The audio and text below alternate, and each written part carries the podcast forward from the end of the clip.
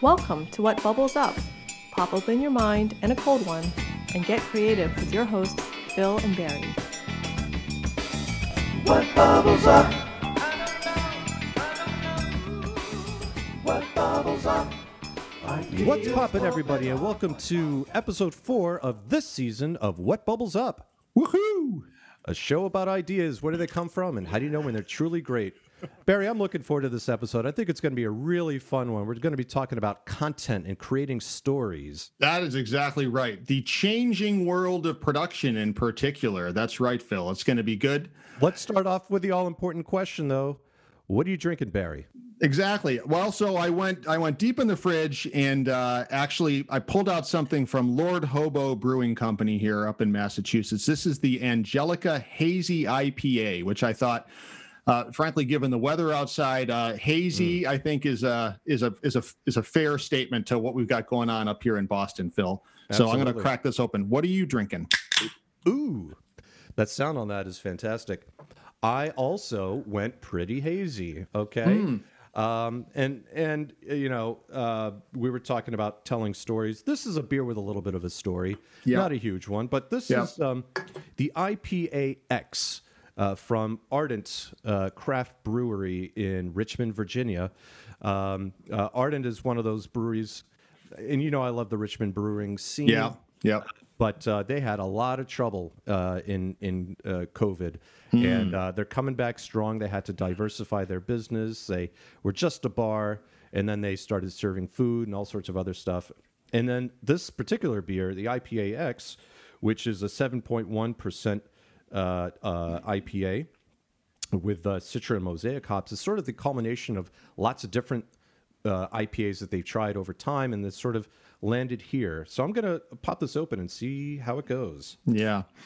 I know. I know. Here here's a, a special toast to all the breweries out there that are that are hopefully surviving. I start. I'm starting to see the light at the end of the tunnel, Phil. I hope. I I, hope you are as well. Yeah, for sure, for sure. Do you want to introduce our special Let's guest? let's do it. All right. So here we go. We are uh, we're going uh, we're going deep into the heart of Maine here for for someone who I I think of as a, as sort of a a Cape Codder and a Massachusetts man. We are uh, very thrilled to have Dustin Devlin here with us. Dustin is a filmmaker.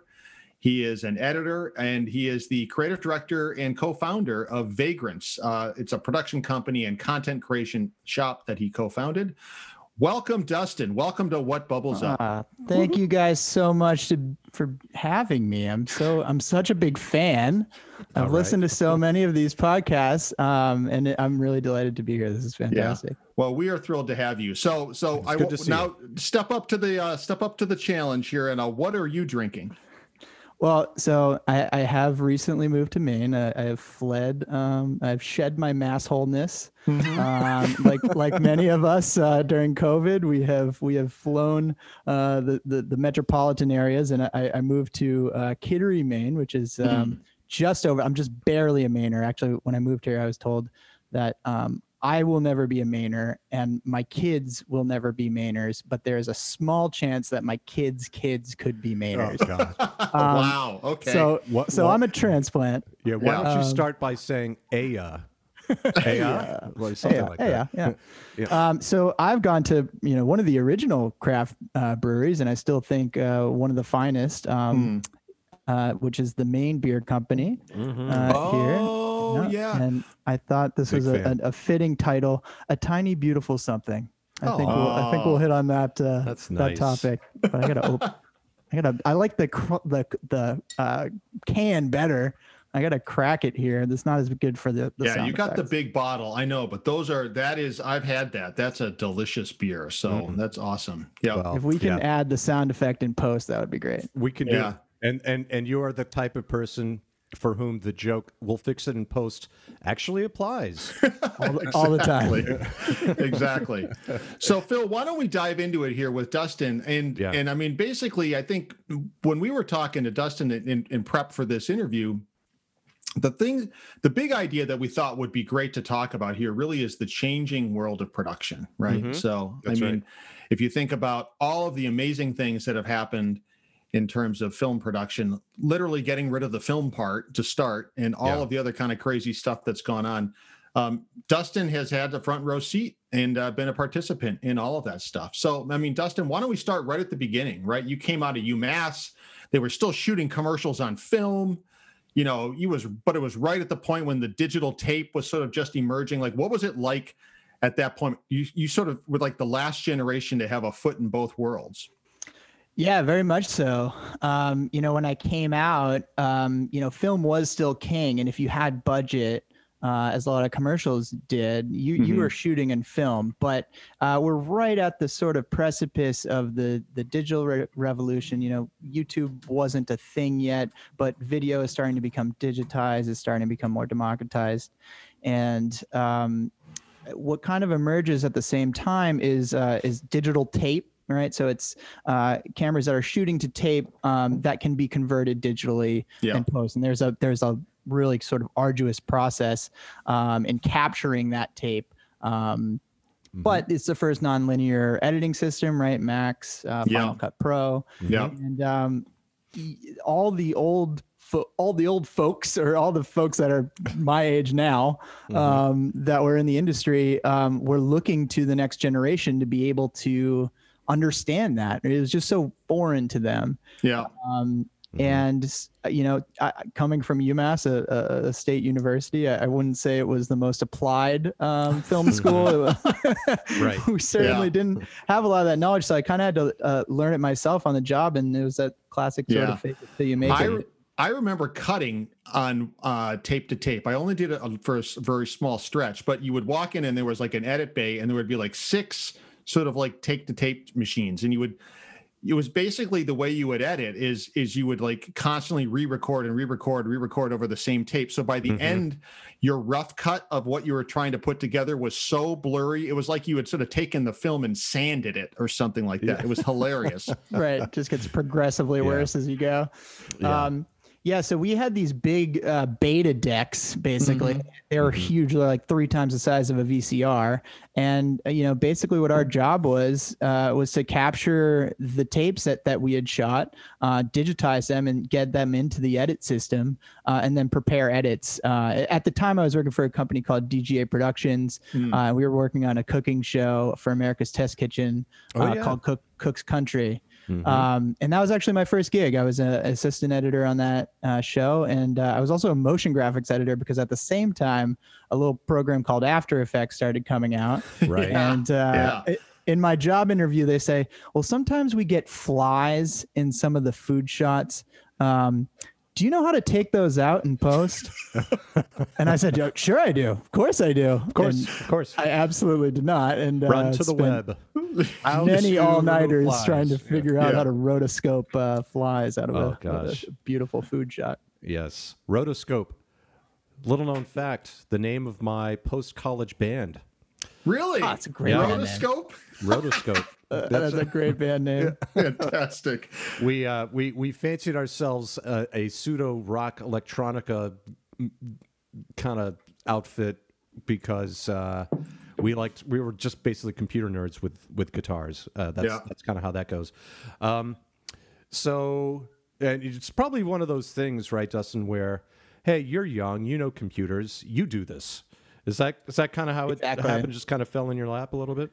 Exactly, and and it, what's ironic now, and, and I'm sure we'll we'll get down to this, but now I'm on the flip side of things, where you know social is everything, and and Mhm. everything moving at that speed, is, I'm a little disconnected from.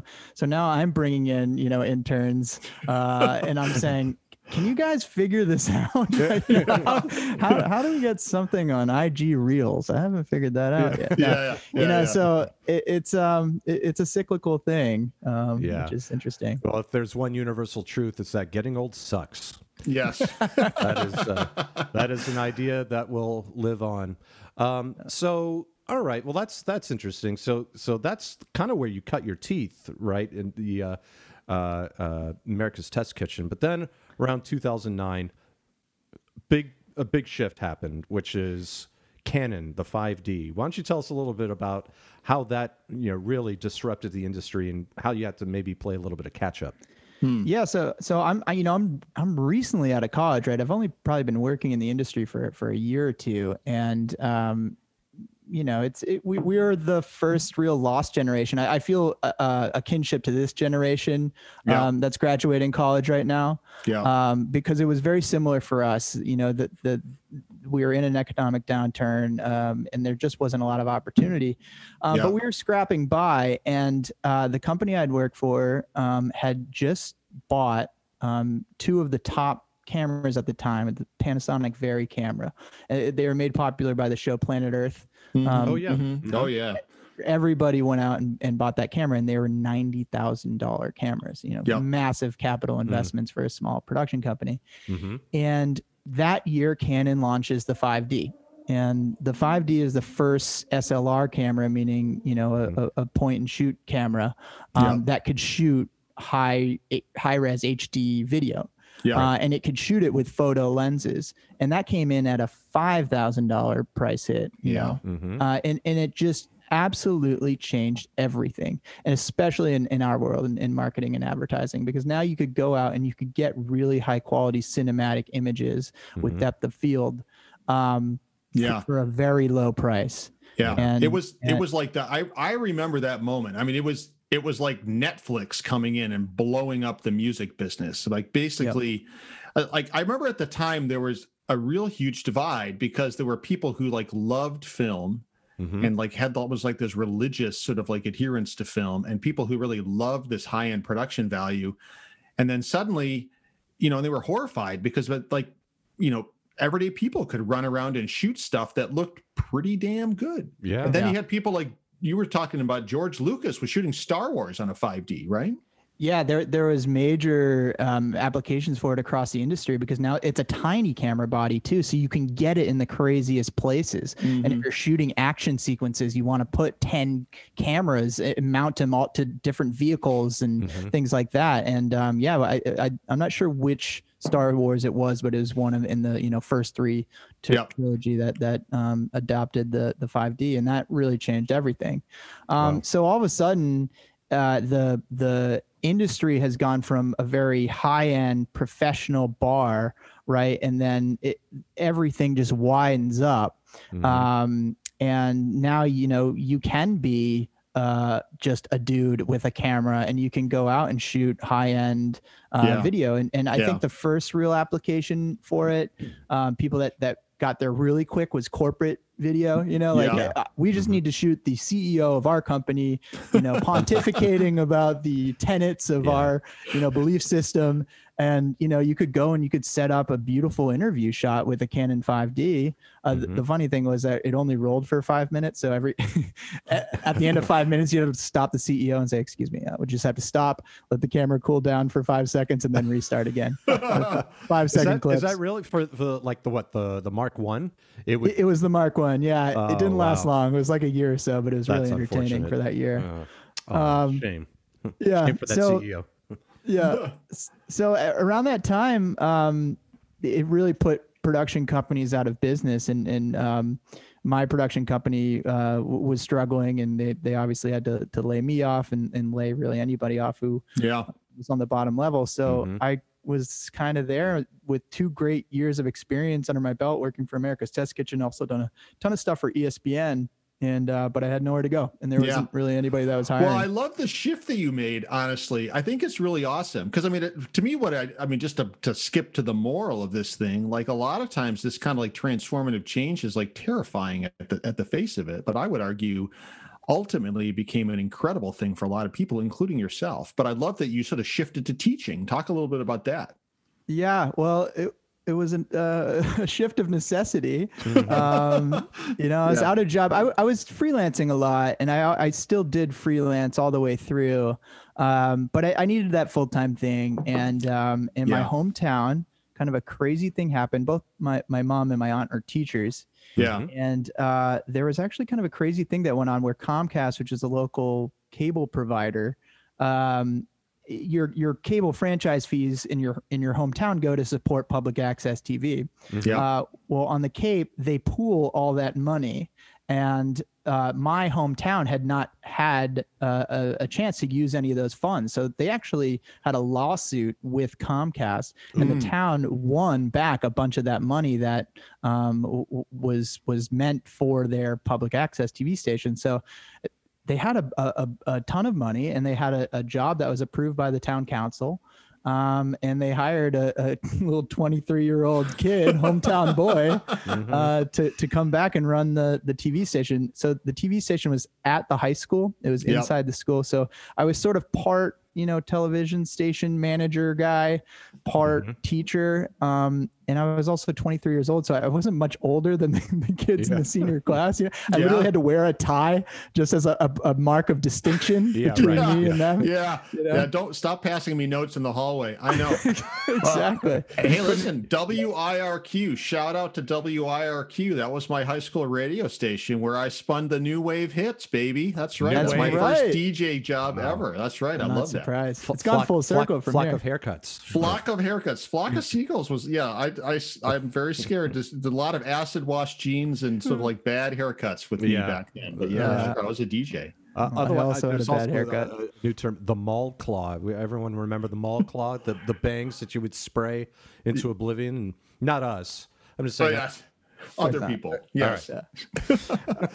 um, yeah so uh, so I'm, I'm i'm here i am i'm, I'm at the high school and um my really what i'm tasked with is just getting content out on the tv station i said well i know how to do that there's these slr cameras Yeah. they're pretty freaking cheap you, we have a ton of money we can buy a bunch of them and i just got to train people how to use them so i, I end up taking on um, high school students um, Yeah, we, we ended up developing a curriculum at the high school that was geared um, towards production uh, and uh, then I, I trained parents that, that were in the community and um, it became this really great organic thing that I, I, I grew from the ground up um, and by the time I was done with it we had 75 kids in the program and you know 24 hours a day 365 programming and you know it was, it was really a fun thing and I think that's when I really kind of um, transitioned from just a uh, you know filmmaker uh, video editor type person to a, to a manager. I really got Mm. the hang of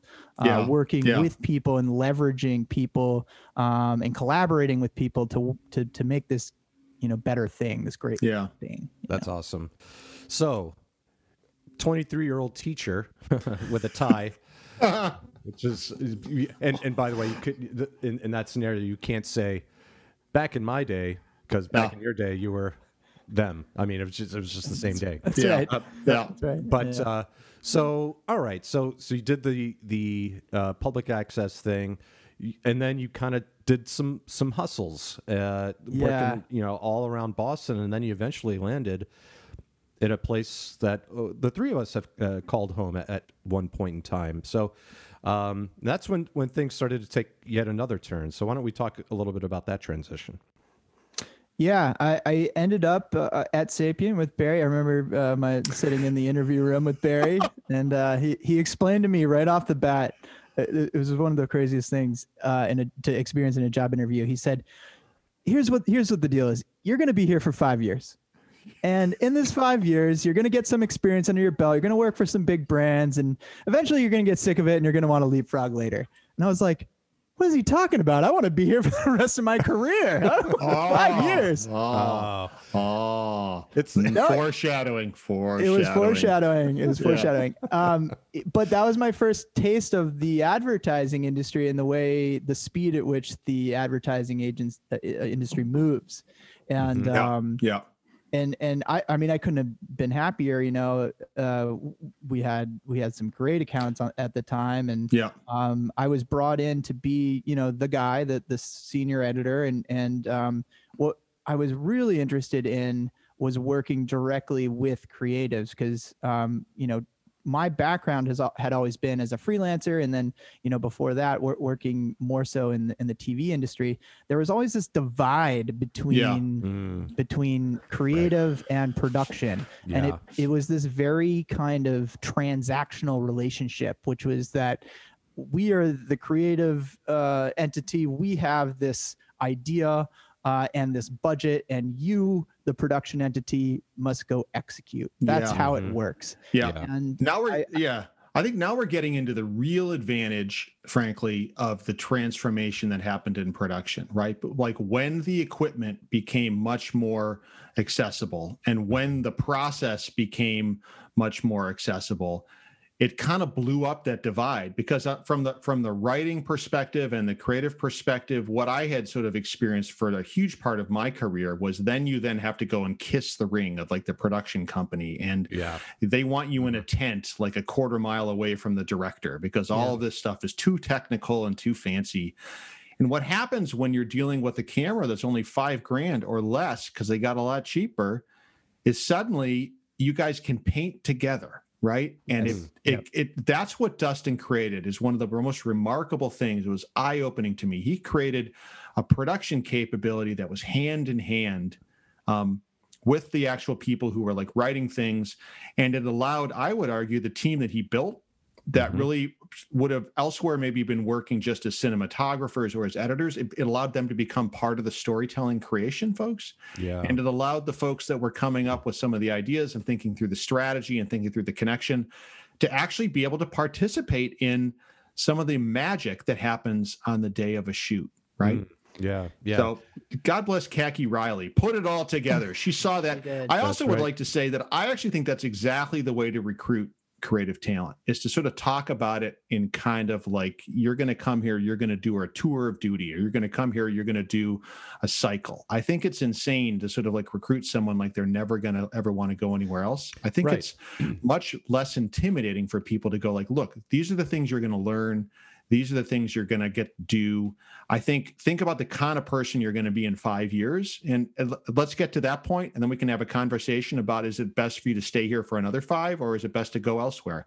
i like that i think that's an honest approach to how to recreate creative talent Well, the other point to make is the whole is better, greater than the sum of the parts. And Yeah. what we did, what all of us did, and what I think the best companies do when they're talking about transformation, when they're talking about digital, is tells the story of a company's future.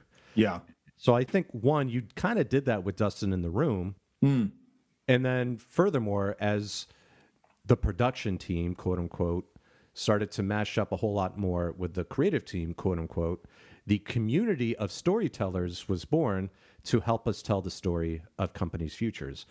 I think that's super powerful. And and the barrier to entry, of course, also became so low because of the accessibility of the equipment that it became a faster, sort of Yeah. linear kind of process.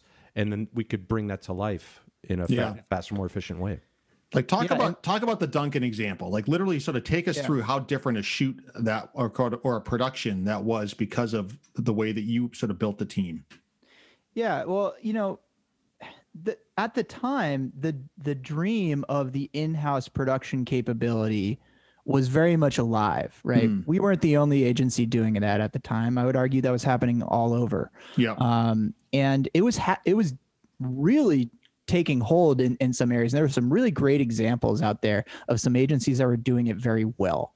And that was the dream to me. And I think that was probably the dream to all of us at the time is how do you make that work? How do you make uh, production that can be a very, you know, gritty application? You're literally making handshake deals at times to make certain productions work. Um, it, it, it's very sort of down and dirty. How do you make that work in the larger scale of an, an ad agency or, or a larger corporation? And um, you know, I, I think part of it is, uh, you know, exactly as you were saying, Barry, where, where it's once you democratize the uh, the actual medium, the application of Hmm. video, you all you're all working together, you're all painting together, as you said, and um, that's that was sort of our idea uh, with a lot of the accounts that we had at the time, which is that you know, um, to steal a Lindleyism, right? Um, uh, t- TV isn't dead; it's just having babies. I believe is what he yeah, said. yeah. Uh, that's that's brilliant. That We- we- is a Matt Lindleyism. Shout out to Matt Lindley. Exactly. Shout out. Yeah. We weren't um we weren't just going for the the high end, you know, 30 second TV spot anymore. We had to create so many things together. Yes, yes. And that was really the challenge with Dunkin' at the time, which was um yes, come in here. We have two celebrity talent, which I mean, at the time in the city that we are in, you couldn't have two better celebrity talent. I would argue you couldn't put two athletes in the same place together that are that work better together in David Ortiz and Rob Gronkowski. I mean, it's just Yeah. a dynamic combination. Gronk and Papi. That was Gronk a and Papi. hilarious odd couple. Gronk Yeah. and summer, the summer chill, I believe, was the, uh, That's right. the Dunkin' Yeah, summer chill. multiple. Yeah. yeah so you know you have that you have that sort of that that high end Yeah. um deliverable and then you have everything else that you needed to fill the channels with and we had Yeah. so many channels to fill so Yeah.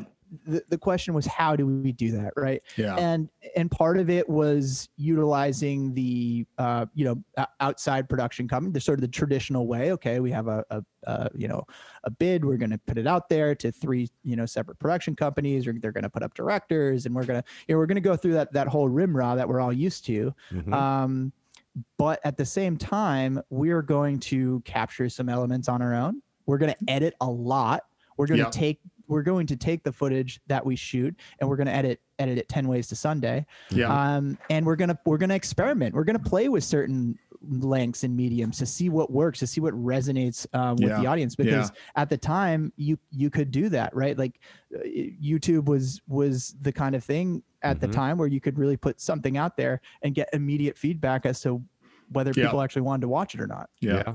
Yeah. Yeah. That's cool.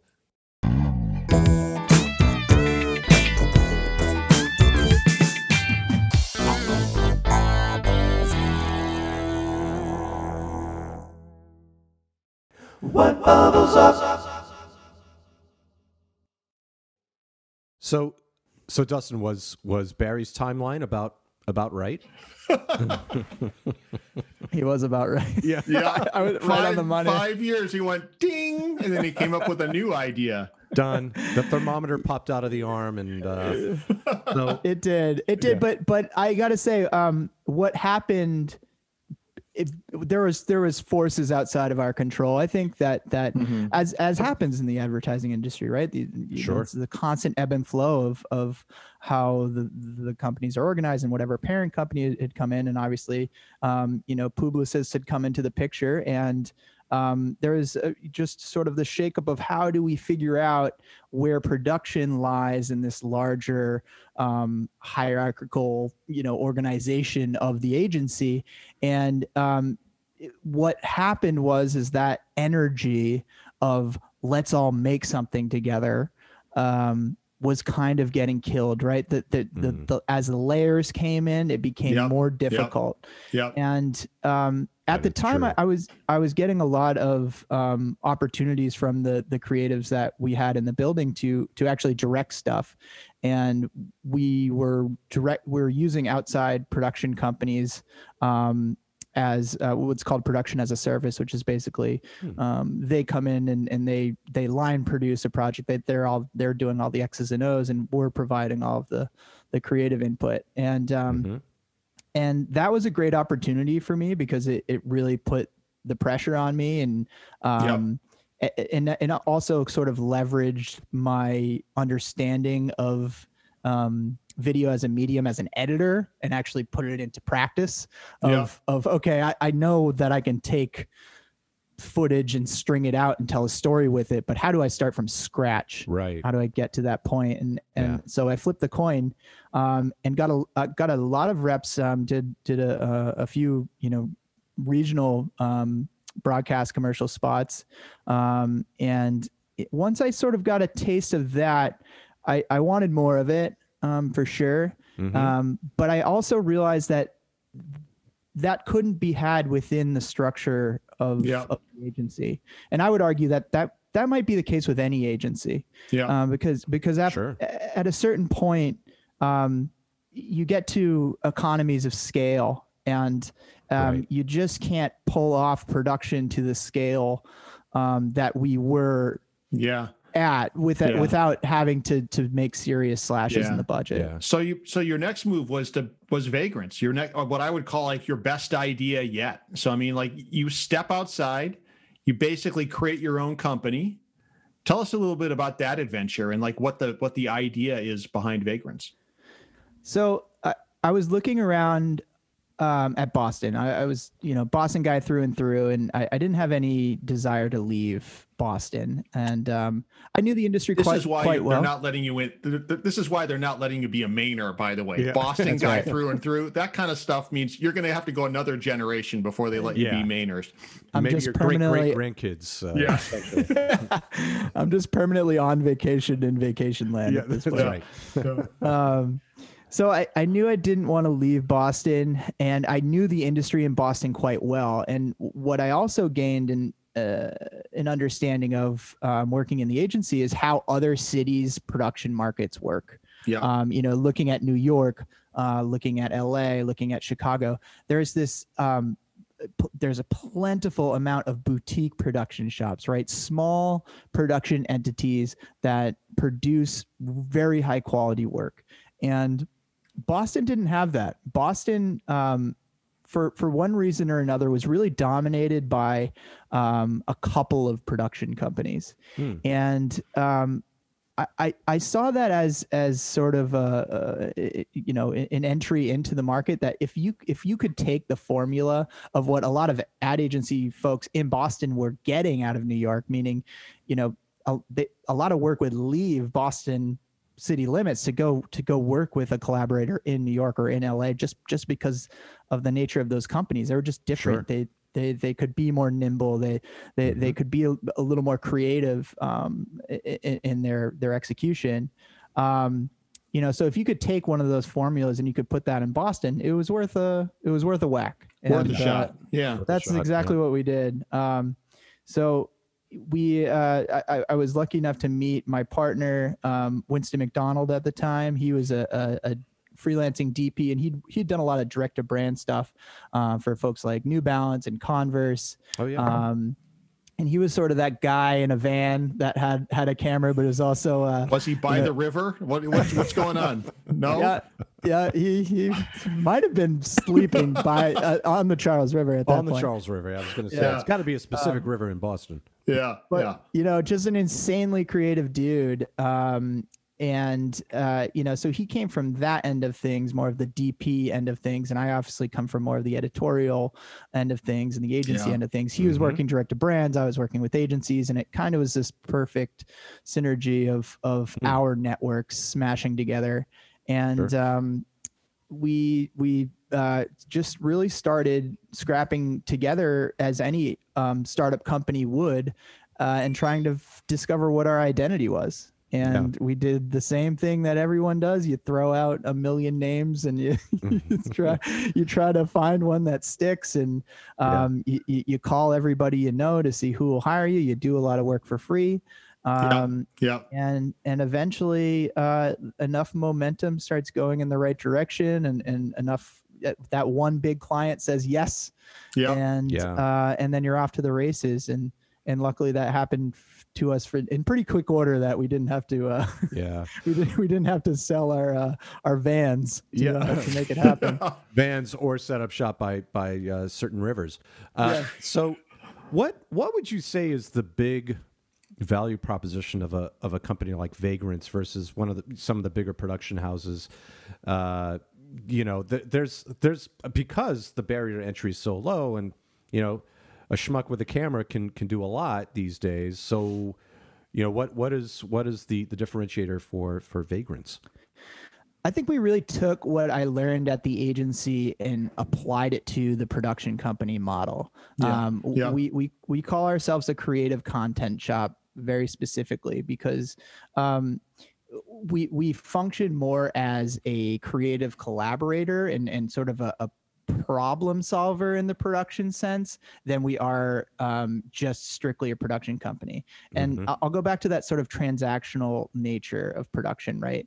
Um, a lot of production is treated in this sort of a la carte way, which is that, okay, if you want to shoot for two days with uh, this many people, it's going to cost you X, right? It's very Sure. mathematical Yeah, and yeah, and a what's, formula. what's miss exactly what's missing in that process is the sort of um, creative problem solving of you know what if we what if we told the story this way right Yeah. like what Yeah. what if we set it here and um, what if while we're shooting um, you know this scene we are taking photos at the same time and and what if we you know there's sort of all these sort of efficiency things that go on in a producer's brain that that don't go on um, in, in a creative's brain because they, they it's you just don't have the, that same skill set and mm-hmm. to me it's it's no different than art and copy right it, the, the, the, sure. the marriage of production to creative um, goes hand in hand um, so really what we do is we, we partner with folks we sort of start um, sometimes with a blank slate we, we work with with brands direct to brands yeah. the same way we, we do with agencies really um, where we, we you know start in the brainstorming process of um, what is the story we're trying to tell? And what are maybe the few pieces that we know we need? Okay we, we uh, want to shoot in this location. We want to shoot with this um, talent. And um, we, we need to eh, you know shoot for these deliverables right? Mm-hmm. Um, but then we we um, think strategically of throughout the uh, entire course of the campaign, um, not just shooting for that one 30 second broadcast deliverable, but shooting for the whole world of content. We, t- we call it, you know, shooting for every box, right? There's so many yeah. boxes that people have bought into. And um, we we need to to shoot for all those. Um, yeah. I think the other thing is is that a lot of production companies weren't doing post at the same time, and post being in my DNA, I, I can't separate those two things. I can't separate yeah. production and post production. It's so connected now. That's part yeah. of what's going on. Yeah. You're all, yep. You're, it's like when you're shooting, you're constantly thinking about kind of like we do with this podcast. It's like uh, I got to trim that. Which part? When were you thinking that when he was talking? I wonder. Yeah. That's hilarious. about about 25 minutes ago. Yeah. But, uh, so, speaking of quick edits, but don't bump. Um, so I watched this movie, uh, Made Back East. Yeah. That that uh, you you directed and Vagrants produced. Um, first of all, if you're longing for a wonderful New England slash Boston accent, and you haven't seen a Ben Affleck, Matt Damon movie in a while, check this thing out because it's like classic. Yeah, it's like I don't want to. Well, I, I could do it. I I'm I'm one beer in, but don't do it, Phil. don't do it. It's not going to work. But all right, yes, all right. You, you cannot do the accent. Yeah, but yeah. I mean, tell, tell us a little bit. I love the idea of you sort of, your sort of foray into original content, Dustin. Just quickly, sort of give us a little bit of the pitch of this idea. Yeah, I, I think about uh, being a modern production company is rethinking about what content is and yeah so inspired by um, the yeti film series um, yeah. which which went just from being successful um, short documentaries branded short documentaries that people would watch on youtube or, or what have you and then they they they went so far as to even do a film festival tour of mm-hmm. all of the Yeti films, and they were selling out multiple nights in, in theaters all across the country. Yeah. And that that was just so fascinating to me. And um, I really wanted to kind of get into that arena. And the only way to do that is to kind of do a, a, a, a test case um, to, to show to our clients that, hey, this is something viable. This is something that we can do. And this is something worth investing in. Um, and it's all about finding the right story that connects mm-hmm. to your brand. Yeah.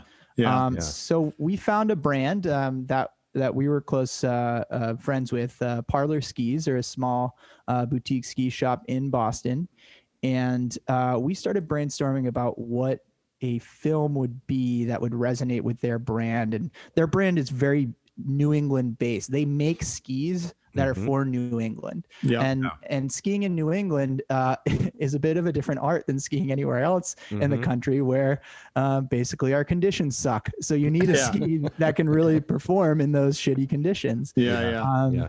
So they make this ski They're ice that, skates, basically. Yes, right. exactly. they make these skis that are are are yeah. very solid construction. They're heavy and they just rip through all the ice and slush. And mm-hmm. um, uh, yeah. so we wanted to make a film that was kind of an, an ode to New England.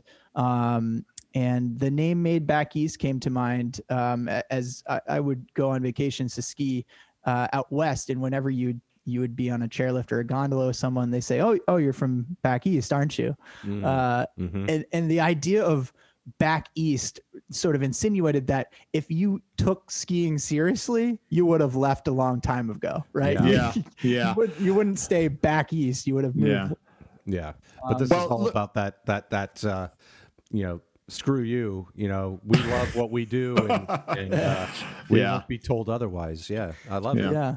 Yeah. So I, I, I, I mean, I also think it's an interesting, maybe sort of way to cap the conversation here a little bit, Dustin. So, like, if you think about your journey, right? You started in film. You kind of sort of saw the advent of tape. You saw the, frankly, the what looked at first like kind of destruction of the business with the sort of the advent of the Canon 5D, and but then I would argue, sort of like out of that emerged an entirely different kind of like industry as all the you know culminating all the way in this this movie uh made back east would not have been made if the cameras were still 90 grand i would argue. sure. and, they, and they would not have been made if it required that kind of level of sort of like separation between the creators and the production talent Right. so I, I mean, uh, to me, that's just like a really interesting thing to kind of think about is sort of the, the chaos and the change and adaptation to it, but then the creativity that I would argue has sort of like emerged out of that. So, I mean, it kind of brings us to the part of our program here where, you know, we go, what are we going to steal? So, Phil, like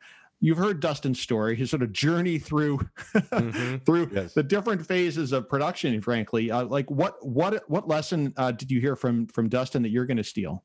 Oh boy, The- I'm I'm gonna have fun with this one because I I come from a slightly different uh, you know background than I would argue you know both of you you know I I didn't do a ton of photo shoots and and uh, shoots on the you know the Sunset Strip doing uh, you know Nissan ads or whatever. Uh, You know, I'm not a uh, an agency vet in that Yeah. regard. I'm more of a Yeah. boxes and arrows product guy. But as as I've gone through my journey, uh, the one thing that has held true throughout that I think Dustin also discovered, coming from a pretty technical background, and then finding, uh, you know, inspiration working with storytellers, is that the adage "content is king" is as true, if not more so, than ever. And um, you know, I love the the analogy that we used to. Uh, we used to work with this uh, uh, a guy by the name of Christian Weitzinger who said, Yep. Um, you know, we build these beautiful websites, and it's like, you know, when you don't think about content, it's the equivalent of moving into a beautiful house and populating it with your old college dorm room furniture.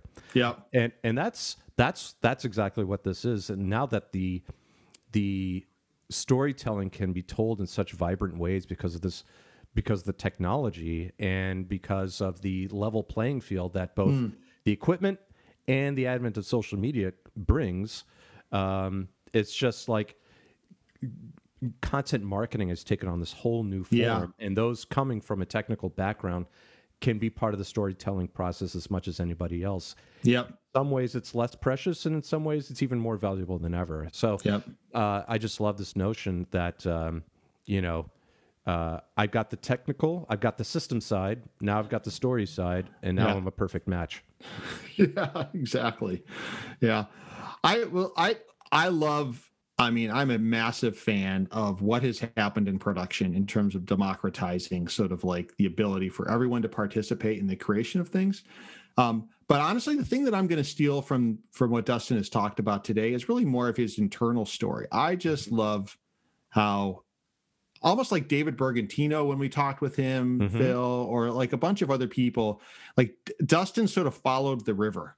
Yeah. And and uh and um you know i think too many people sort of like have an assumption of like this is exactly how my career is going to go and i'm going to follow this exact path. And i think dustin sort of found an opportunity to sort of wind his way into teaching and like discovered incredible skills there and then found his way to go in-house and and found incredible skills there and now it's led him to you know the latest stage of his story and his journey owning his own company, creating original films, creating mm-hmm. original content.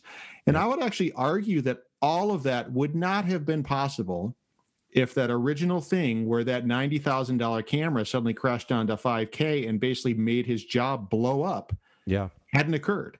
And, and I think that's a lesson for me. That's a lesson for all of us that sometimes out of something that's really scary, this kind of dramatic change that happens, if you're a creative person, you're going to find a way. Have your eyes open, right? It's about what, frankly, Adrian Slobin talked about back in the day, right? Beyond the hunt. beyond the hunt. Don't like have an, a set outcome in mind, um, because you may discover something else magical along the way. Be like a hunter, like Yeah. find the best thing on the have an objective, but be willing to kind of like look off the path, and you're going to find something magical. So Awesome. I don't know, Dustin, what are your thoughts? Uh, no, I, I, I, building off of what you're saying, Barry. Um, I, I, I follow the river, and I, I think this is specifically um, a message for for the graduating class Yeah. uh, of this generation. I know your Yeah. your son is is this age too, Barry. Yeah, Is that if I hadn't have come out at the time that I did, um, where everything was changing and, and things were so difficult and the cards were stacked against you, yeah, um, I, I, I'm not sure I would have had that grit to to um, sort of check your pride and take the opportunity that maybe doesn't seem as glamorous as maybe it's not exactly what you want to be doing. That's right. Um, it- you know, but there really is something valuable there for you to learn from if you can just look past that That's Yeah. right. and and you know if you're willing to take a bit of a detour you know you will get to where you want to go um, if if you work hard and and you you know yeah, That's learn right. the right things at the right time along the way yeah. Fo- follow the river, but don't live in a van down by it. no well, yeah, I don't know, but you, maybe you meet you meet people like Dustin along the way, and it turns Sure. out all right. So, depends on the van yeah, well, That's right, also true. That's also true. All right, let's do our wrap here, Phil. So take us you know, take us home. That's right. What bubbles up, listeners? Thank you for an, another great episode, and thank you, Dustin Devlin, for uh, participating in this one with us. We're thrilled to have you on finally. Um, for those of you listening, um, uh, thank you for listening, and we'd love to have you help us spread the word about what bubbles up. So please subscribe if you hadn't, uh, and or sort of share with your friends this episode. And you can subscribe and listen to it, obviously across Spotify, across uh, Apple Podcast, across uh, a number of different platforms, or you can just visit uh, whatbubblesup.com and find it uh, through Anchor. Phil, other stuff. Absolutely. If you want to get in touch with us, please feel free to do so by emailing us at whatbubblesup at gmail.com or following us on Twitter and Instagram at whatbubblesup. Once again, thank you so much to Dustin Devlin, no relation to Dean Devlin, the founder and creative director at Vagrants Production Company. We will see you on the next episode of What Bubbles Up. Cheers. What bubbles up? What bubbles up? Ideas bumping off like a bottle cap. What bubbles up?